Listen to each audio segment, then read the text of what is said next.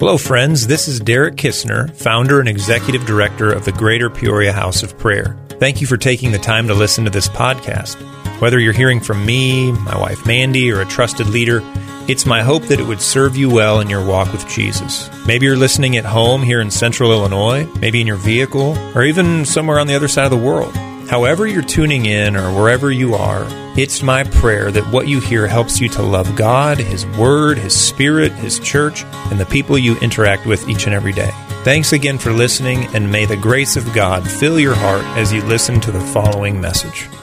Heavenly Father, we thank you for the worship ministry of David and Leah and, and David. Uh, Sedgel, Lord, just thank you for the Souder and the Sedgel families. Bless them tonight. And Holy Spirit, now as we go into your word, we just continue in an attitude of worship. Lord, we want to learn about you. We want to hear what you're saying tonight, Lord. So instruct us in and through your word. And help me as I communicate in the name of Jesus. Give us ears to hear what you would say tonight. Amen. Amen. Well, I have a very short title, as you can see. So I'm going to read, it's about a paragraph. I Sometimes I just try to go too much on those. But tonight we're going to call this Wars and Rumors of Wars Russia, Ukraine, and Christian Responsibility. So it's a very long title. I apologize in advance for that. But I couldn't think of anything shorter. So, Wars and Rumors of Wars Russia, Ukraine, and Christian Responsibility. Uh, what I wanted to touch on tonight was what's what's our responsibility on a basic level when we see war happening in the world. When we uh, you know turn on the news and people are dying and there's a dictator murdering people, like oh, it's so painful. But how are we to respond? And so I wanted to just give a little bit of thought on that, uh, and just want to touch on the introduction real quick here. But Jesus said something a number of times in his ministry. I think there was two or three different occasions where he would use this term to watch, to keep watch or to watch and pray. He said that a number of times. And then right here in Mark 13, he says it 3 times. 3 times he says, "Watch and pray." You don't know what the time is, and he's talking about the time of his return. And then later on, he says, Watch therefore, you don't know when the master of the house is coming. It's this parable he's developing. And then there in verse 37, I think I, I think I mistyped that's verse 32 to verse 37. He says, I say to you, I say to all, watch. And so there's this idea of being watchful that is going to characterize the church more and more as we get closer to his second coming there's going to be this ability, this grace to kind of keep an eye on what's happening in the world, but in a prayerful attitude. Uh, and I'm going to develop this here as we go, but there's this there's this idea of being watchful. Okay, so we we don't just kind of put our head in the sand and just kind of go whatever the world's going to do what the world's going to do. We're just going to live for Jesus there is a lot of that disconnect that, that is in the church, and, and we're by no means to disconnect from what's happening out there with our personal relationship with Jesus or our little house of prayer or our church. We are to be aware of what's happening and we're to pay attention and we're to keep things in prayer so when there's something that's happening that's a has a global impact we we want to keep an eye on those things and we want to say, God, what do you think about that? And what's your perspective of what's happening? We don't want to just kind of go, oh, whatever, stuff's going to happen. And so as I begin the message tonight, talking about responsibility, I just wanted to first make a point that we, we, we cannot be responsible if we're not even paying attention to what's happening. So we got to kind of go, and I don't mean we buy a newspaper and read the news every day. You can do that, and but but mostly it's just being aware of what's happening, being informed, so that we can pray. And so that's kind of the baseline. Watchfulness, I have written in uh, letter B. Watchfulness will characterize the church more and more as we approach the end of this age We're not going to be more and more disconnected in a bunker 30 levels underground hiding. We're going to be very connected to what's happening all around us, locally, nationally, and internationally. We're, we're going to have an ability to pay attention and care. And so as we do keep watch, I mean, we don't wait till like right before Jesus comes back. Okay, now we're going to pay attention for be serious. No, we do we do this now, but I think I think the the spirit of this verse is that it's going to continue to become more and more of an issue where we as the church just understand our responsibility. We're going to pay attention to what's happening. We're going to target things in prayer, and we're going to see God intervene. Because evil people are going to try to do all sorts of things and, and maybe even succeed to a measure, but God's limited that success. But He wants to intervene through the prayers of the church through many different uh, situ- uh, prayers.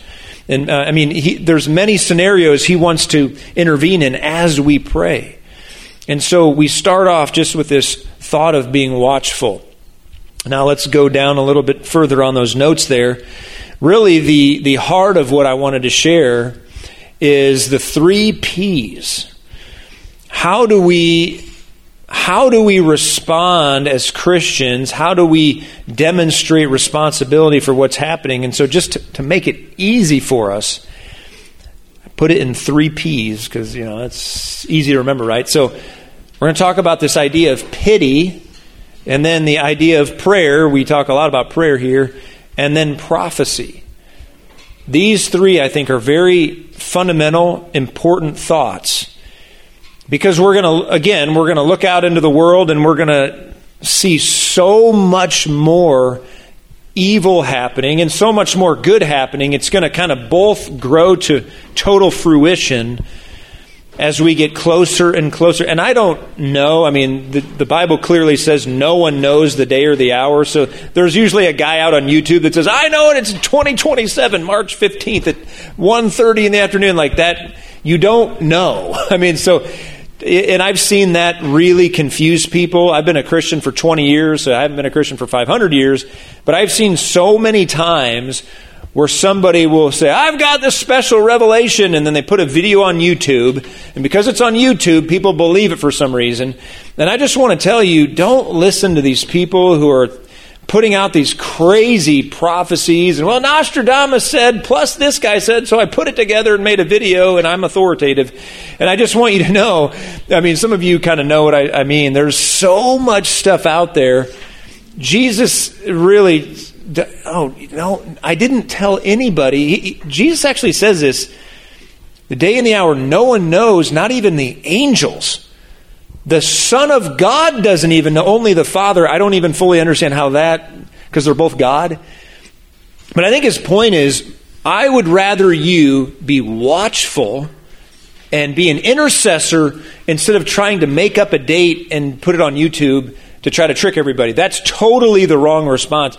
He's just saying, oh, I want you to pay attention. I want you to look at, oh, there's a war there, there's a conflict there. Be praying, be calling people to prayer, doing deeds of mercy, sending finance.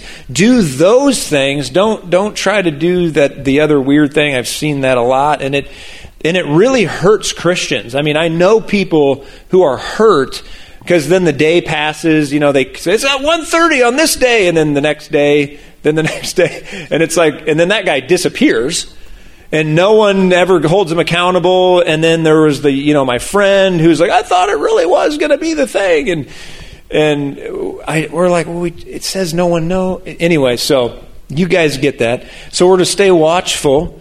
We're, we're to stay prayerful, but we don't make these prophetic guesses. Uh, that's, like I'm getting too far ahead of myself. Let's go down to number two, the three P's when we're, when we're watching the unfolding events of the world and we see a war happen, so Russia invades Ukraine, they've been a war for about eight or nine days now, and now what's unique to this conflict is that there's Twitter and there's Facebook and there's smartphones and there's real time footage that is just so devastating. So you're seeing in real time people dying.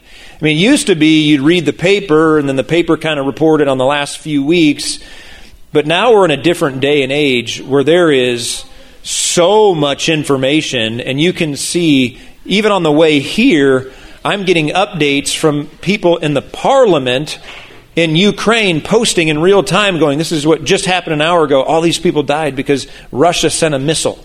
And so we're able to process almost instantly and pray into things as they're happening. This never happened before. Uh, uh, I mean, the internet was invented, you know, 25, 30 years ago or whatever, became popularized. And then, so now we have social media, and this is maybe one of the first main international conflicts uh, that's really risen to that level of prominence where it's not only happening, but we're watching it with our phones. I mean, it's, it's, you just got to think about it. It's really unusual. And then you put it together with Jesus said, watch and pray. We are able to watch in a way that no one in history has been able to watch. And we're able to, we're able to see the death and destruction all over the world with literally watching video and we're able to be, go, oh, let that pain us and let us pray into that. So, number one, our first fundamental response as the church of Jesus, because remember, Jesus, the most loving man ever to live, most loving man alive, he's, he's answering the altar call. I always get one faithful altar call. Uh, um, mama, somebody. Hey, um, just right on cue. Okay, Zeke got to stay back there, bud. I just love this boy. Thank you, Caleb. And oh, I love this. I love this house. Thank you, buddy.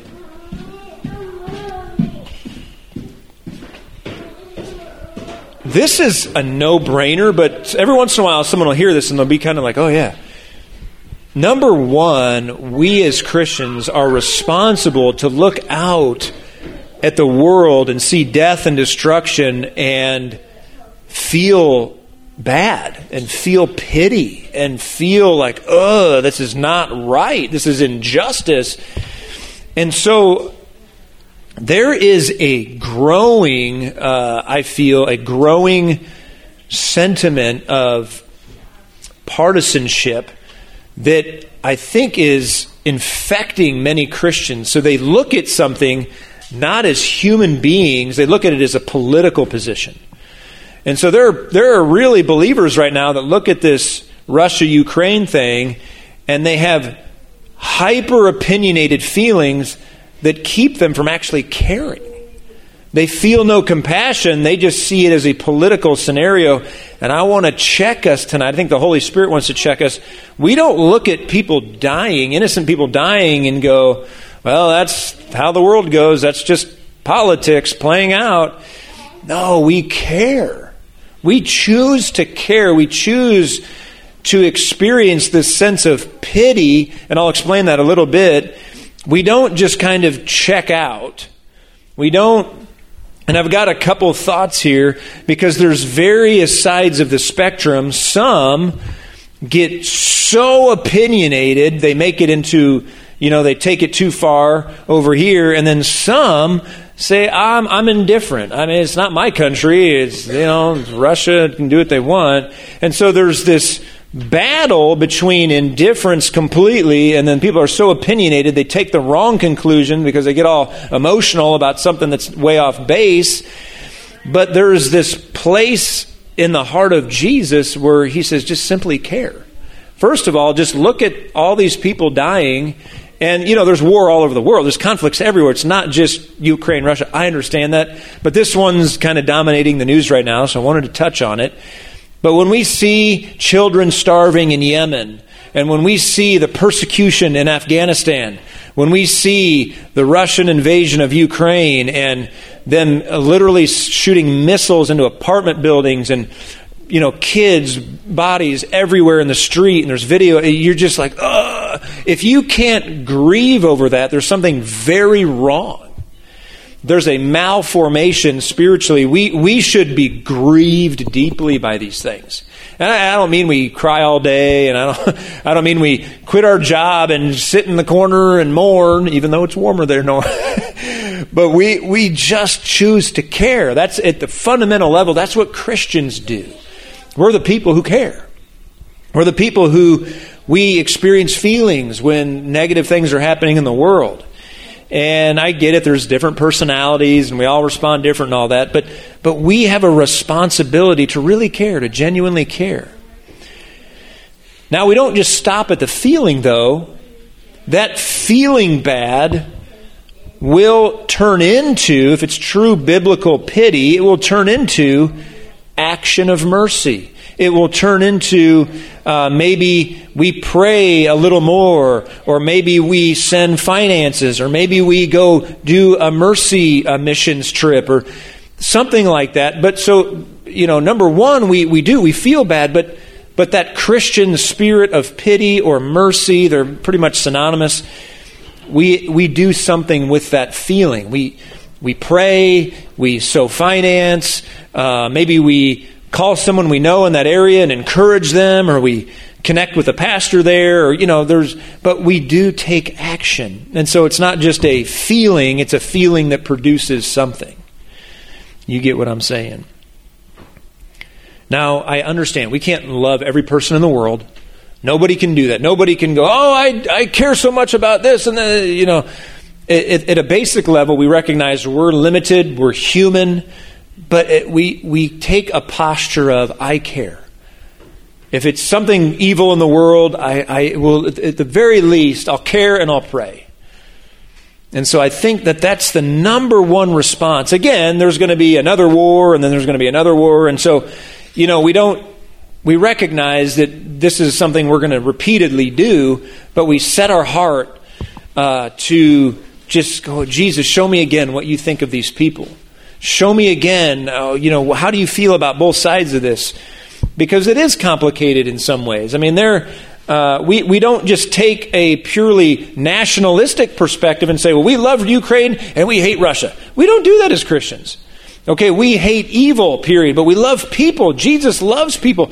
There are Russian soldiers; they don't want to be doing what they're doing, uh, what they're uh, being ordered to do. There, there's so much you know, uh, complication in this. And so we want to pray, Lord, encounter Ukrainians. Lord, encounter Russians. Lord, soften the hearts of uh, key decision makers. Lord, give wisdom to world leaders. Bring an end to this conflict. Lord, have mercy and honor. We pray like that. God, do miracles. God, break in and cause missiles to disappear and tenderize the hearts of Russian generals and save Vladimir Putin. And, you know, we just pray because we care. That's we got to start there. I'm getting ahead of myself again. So, to that point, let's go down. Let's look at number two, which is prayer. So, number one, we have a responsibility to care. Number two, we have a responsibility as Christians to pray. If we're spiritually healthy, we're talking to God. And then it says we're talking to God. He says, I care about that situation. I want you to talk to me about what's happening there because I care about those people. Maybe you've had a conversation like this with a friend, but you know, many dinners we've had as a family, our kids will hear Mandy and I talking, and they'll, you know, what's going on over there, and we'll we'll put it in kid terms. And we'll say, well, what, you know, just pretend if if someone just invaded our neighborhood and started bombing our houses, that's what's happening in in Ukraine right now. Whoa, I wouldn't want that. And so, you know, kind of putting it in those terms, it just makes it more real. And so uh, that just is like, oh, if it's that real, man, that, I really want to pray against that. So we have this responsibility to pray. I love what Samuel Taylor Coleridge, this is in the 17, 1800s, he was a, a poet and theologian and philosopher. He, he said this best line ever. He says, He prayeth best who loveth best. He prayeth best who loveth best. And so if we care, if we love, out of that will just flow effective prayer. I, I look at that and I go, if we love people, we will pray. We'll be effective intercessors. If, if at first we're seeing what's happening to our neighbor and we care, that will turn into intercession. Love that quote. I put here under number two intercessory prayer it's God's chosen means to bring about his intervention in, in circumstances and world affairs. It's his chosen means. How does God intervene in the world today? People pray and he intervenes. That's just how it is. That's how he has set up the world and his kingdom. When he is seeking to get involved in a situation, he sets people praying and then he gets involved. That's just Genesis to Revelation, how he moves. I love how Charles Spurgeon puts it. He says, whether we like it or not, asking is the rule of the kingdom. If you may have everything by asking in his name and nothing without asking, I beg you to see how absolutely vital prayer is. What a statement. Some of you know the name Rees Howells. Rees Howells, there's a book about him called Rees Howells Intercessor. I meant to bring it and then I forgot. I always forget something. I remember my kids. That's like, okay, remember the kids, but then I forget everything else. But Rees Howells Intercessor is a book I'm going through. A really neat uh, man of prayer, and he uh, he was alive uh, you know, in uh, ministry right around as World War II broke out. He was getting a Bible college going and missions. And there was a chapter about uh, a couple chapters uh, on his life where he talks about how the Spirit began to move on him and indicate, I'm going to shift your focus into intercession for world affairs. It was four years before World War II. He felt the Lord tell him, I'm going to have you start praying, not just for your Bible college and things around here locally. I want you to begin to pray for the nations.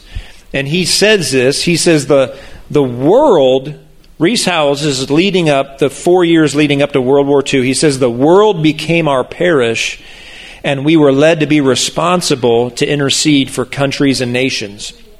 I bring that up because sometimes we kind of think, well, I just kind of want the church I go to to be fun and have a little revival and maybe our city gets rich and whatnot. But there is a real anointing to go, wait, there's a whole world out there. And, and if we want that, uh, you know, perspective, God's willing to, to turn the whole world into kind of our parish and our church. So we, we honor our church and we honor, you know, uh, the ministry I'm doing here and all that and we I believe in the citywide church, but there's this global reality that God says, I, I, want you to pay attention to what here and here locally, but I want you to look at your nation. I want you to look around the world, and I'll put burdens on your heart for those too. And so Rees Howells even talks about the process of him kind of going, Well, I'm just kind of like building my little ministry here, Lord. I just kind of want that to work. And the Lord says, No, I've got you I've got need of you. If you'll enter into it, start praying for this and that. And he became a very strategic leader for uh, the church in World War II. And they began to see crazy specific answers to prayer. I mean, they would say, they'd get intelligence from the army and they'd say, hey, this is happening. So they'd pray into that and there'd be victory over there. Just like in the Bible. David would go inquire of the Lord, hey, is this going to work or not? And then it would work. And so this is real. I mean, if we intercede, we see things and we go, I need that to change, Lord. That's evil. He goes, I know. I, I, I want you to pray, and then he'll move. So just keep those in mind, keep those things in mind. Uh, I just wanted to. This is totally a random thought here. Anytime something happens, anytime something happens, especially now that we're in the social media age, a very predictable pattern emerges. This is the very bottom of first page, and then it'll go spills on to the second. Everybody begins. Half of the world says thoughts and prayers, and the other half of the world says, do something else besides thoughts and prayers. Do something real that does something. I don't know if you've ever seen that on social media, so I just wanted to talk about that real, real quick. Whenever something catastrophic happens, you got some people saying thoughts and prayers to the family, and then other people you know, they'll post the picture of the big semi trailer that's empty, and the person will say, Here's your shipment of thoughts and prayers, and it's an empty trailer because they think it does nothing.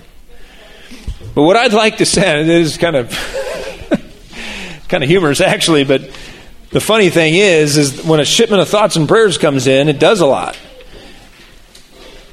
Um, what I've noticed, this is just personal experience, what I've noticed, people who really pray are the people who do the most action. This is real. I've noticed this personally, that, that I've seen people with my eyes in these prayer meetings who will pray for people, maybe a, a part of the world, for a season or a specific people group, They pray and they pray and they pray, and all of a sudden, God calls them to that very location. Or they pray and they pray and they pray, and so they start a ministry or a business to serve a specific need. They pray and they pray, and so it's very rare for people who care enough to pray to just not do anything. I, it's just something that I, I don't even think it's real, but people, see, here's the irony the people who are critical of the prayer crowd are ironically the ones who are least active. But the people like Christians like us, when we look at a situation and we send our condolences and we pray and we do all of those things, many times more happens than just prayer. And so I don't want you to be discouraged when you're on Facebook, say, hey, praying for you, and then someone underneath says, well, that doesn't do anything. Why don't you go do something? That is totally not accurate. And so uh, I put a few uh, little bullets under, uh, you know, I, I have the question there Does prayer work? What does it really do? I put a couple thoughts there, but it, it certainly does a lot. Prayer by itself is actually work, and it does many good things. God gets intervened. But I, I've just noticed out of personal experience, there's so much more that happens when we pray. So if you can set people praying, and this is just personal experience, when you pray for people, your heart gets knit to them. So if we pray for Ukraine, pray for Ukraine, pray for Ukraine, we begin to love the people of Ukraine more. And when you love people, even from a distance, what are you motivated to do more? You're motivated to give, you're motivated to, you know, check in on people and oh, so that ministry is connected. So okay, I can get connected there and you know, then they can send resource or there's so many things that happen and so you know, don't there's always someone that's out there, ah, know, it doesn't do anything. Why don't you go move there and help the people and and so just I wanted to throw that out there. Prayer knits our hearts to people. It motivates. Uh, it motivates us to take concrete, meaningful, wise actions. Um, when we pray for people, we not only take action, but we actually hear from the Lord to do what's wisest, what's best. And so we don't just react, we get revelation to help people. And so sometimes we do wait a little bit and we act in the best timing. And so prayer just connects so many dots. Uh, when we pray, it inspires other believers to take meaningful, concrete, wise actions. Prayer helps us to interpret world events the right way, in a biblical way. Jesus, right after he said there's going to be wars and rumors of wars, he said, But don't be troubled. The end is not yet. And so many people will see this conflict and be so troubled they won't. They don't even know there's more. There's more. More is going to happen. Jesus prophesied war is inevitable. It's going to happen in a fallen world with evil dictators and people addicted to power. It's going to happen.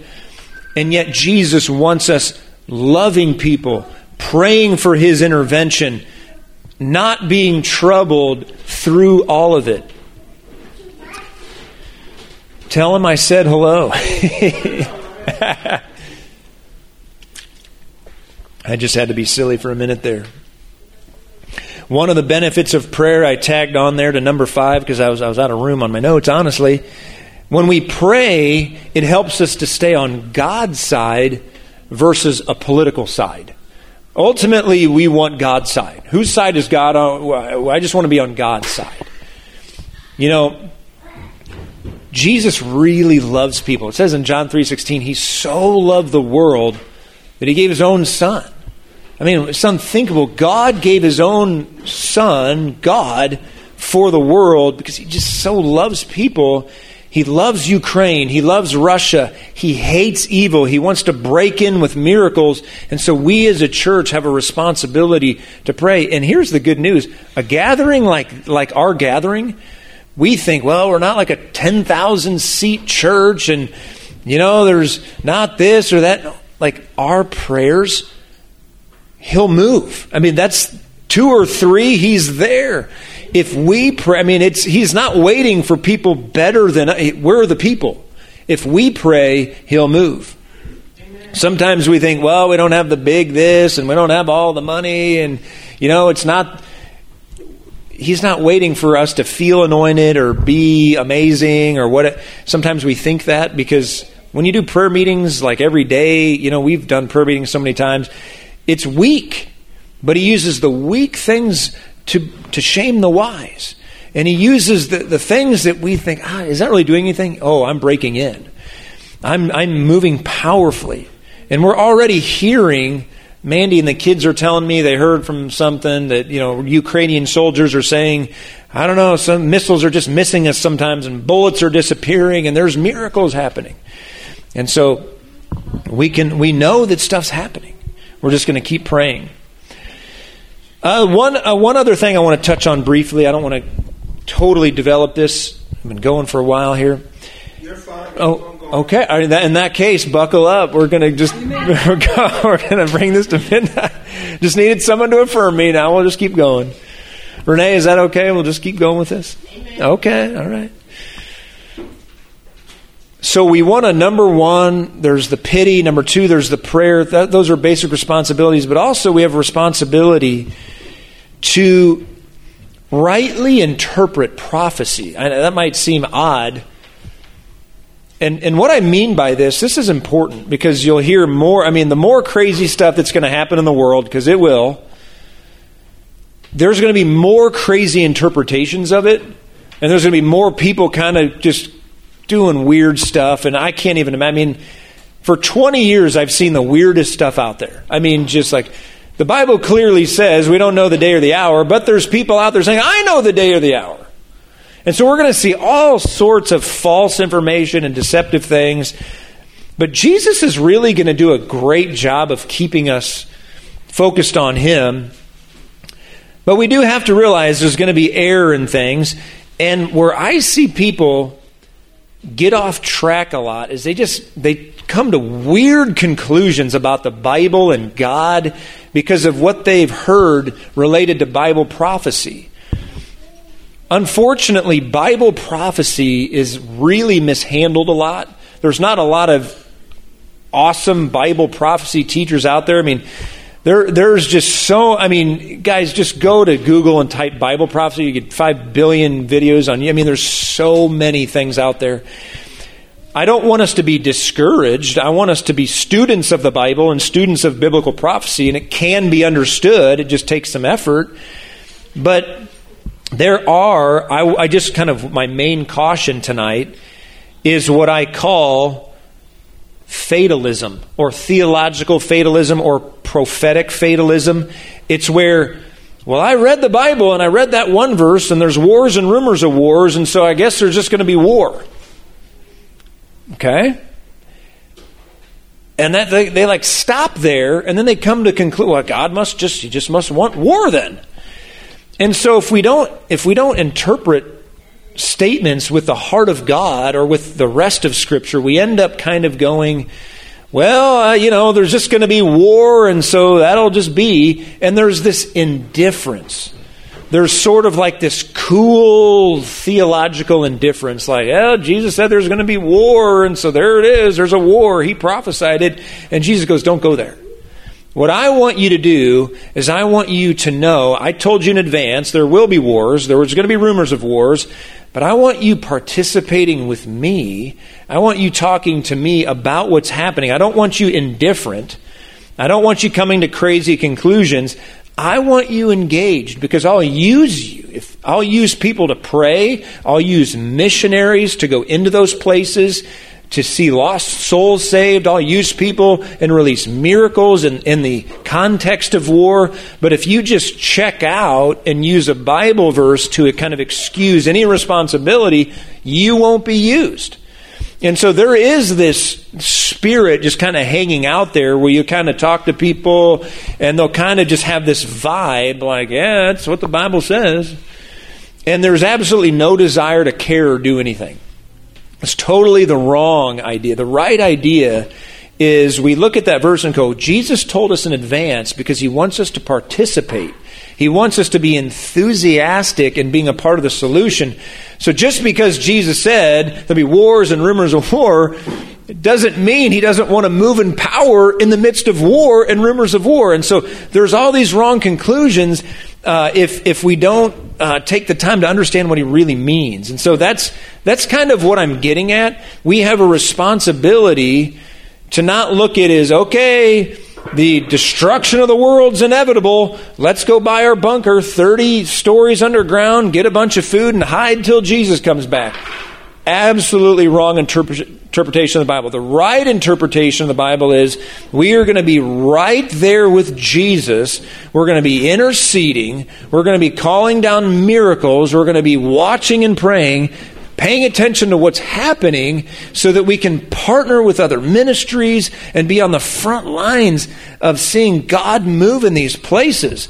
And so just throwing that out there I think it's worthwhile to mention this because there it's like a growing almost like lull that it's like you know Jesus didn't put Bible prophecy in the Bible so that we could debate each other because we're so bored. It's like, well, you know, there's that one verse. Well, yeah, what about that verse? Oh, meanwhile, there's a real war happening and there's persecution all over the world.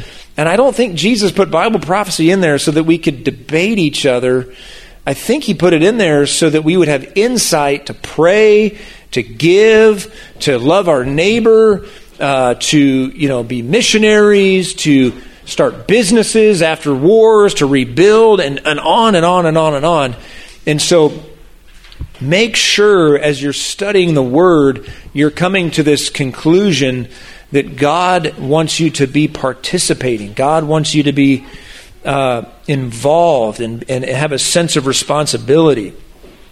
Amen to that? Amen. The most practical way we fight against this apathy, sometimes we just got to recognize it. Like, oh, I don't even really care. Like, um, you know, some people, and it, this sometimes just happens, we don't even mean to. It's like the whole idea of abortion. Sometimes it's just so talked about so much and it's so politicized that we forget how evil it is. And so we, we can't sometimes, oh, Lord, pain my heart. Tell me again how much you hate that, that babies are murdered every day, not only in our country, but around the world. Like, don't let me become apathetic to this thing. Help me to be an intercessor. And so sometimes we just need to fight against that apathy, recognize it, and begin to pray. Just simple things like, Lord, give me your heart for this issue. I want to see what you see. I want to feel what you feel. We can pray, Lord, open the word. Show me in the Bible where you care about, you know, this. And there's so many Bible verses about war. There's so many Bible verses about how he loves people. And so just sometimes we need to just, you know, during our devotional time, just, Lord, talk to me. And so I can get fresh eyes on, on such and such a situation. Again, we can't, you know, care about everything at the deepest level that God does. But let's care. Let's pray. Let's refuse to get off on the periphery and weird prophecy interpretations. And let's just make sure that we're uh, staying in a place where we're involved, we're participating. There's a lot of these theological armchair quarterback kind of, you know, it's like it's so easy to just be like, well, I would have thrown it there. You know, it's like we do that a lot as Bears fans. I would have thrown it to that guy. It's like if we were actually the quarterback in the real game, we'd be sacked so hard we'd be dead, and you know that would be. So, but in theology, it's the same way. It's like, well, if I was that, you know, and and so we just need to uh, uh, let the Spirit talk to us. Let the Spirit uh, move our heart in the right direction and avoid getting into these pitfalls of apathy or being too opinionated so that we don't get involved. Amen. I'm going to land the plane right there. I think I've gone a little bit lengthy, but uh, that was my burden that I felt the Lord wanted me to share tonight. Let me just pray into that for us, and then I think we'll just we'll get together real briefly, and we'll just we'll pray for one another, and we'll pray for what's going on in the world. But Heavenly Father, we thank you for your word. We thank you for uh, how you call us as the church to be those uh, those in all the earth that, that love our neighbor and that care and express compassion and deeds of mercy. And I just pray that you touch my heart, Lord. Help me to care. Help me to have compassion. Help all of us, Lord, to be those who have uh, the experience of biblical pity, where we uh, look at situations with loving concern Help us, Lord, to be prayerful. And Lord, help us to be those who look at your word rightly, to rightly divide the truth, to come to healthy conclusions about our responsibility, and to avoid that trap of apathy, Lord. We want to be those that are used by God. Uh, it could be boots on the ground, it could be finances, it could be prayer. However, you tell us to be involved, Lord, help us to do that. And uh, I just pray for much grace over everyone here tonight and over all those who've listened on, on the Facebook Live and on the recording. Bless them, bless their heart, encourage their heart in the name of Jesus. Amen. For more messages like this one, please visit our online teaching library at gphop.org/teachings. If you found this free material helpful in your walk with God, please prayerfully consider a generous donation. To give, please visit gphop.org slash donate. That's gphop.org slash donate. Thank you, and may the God and Father of our Lord Jesus Christ richly bless you today.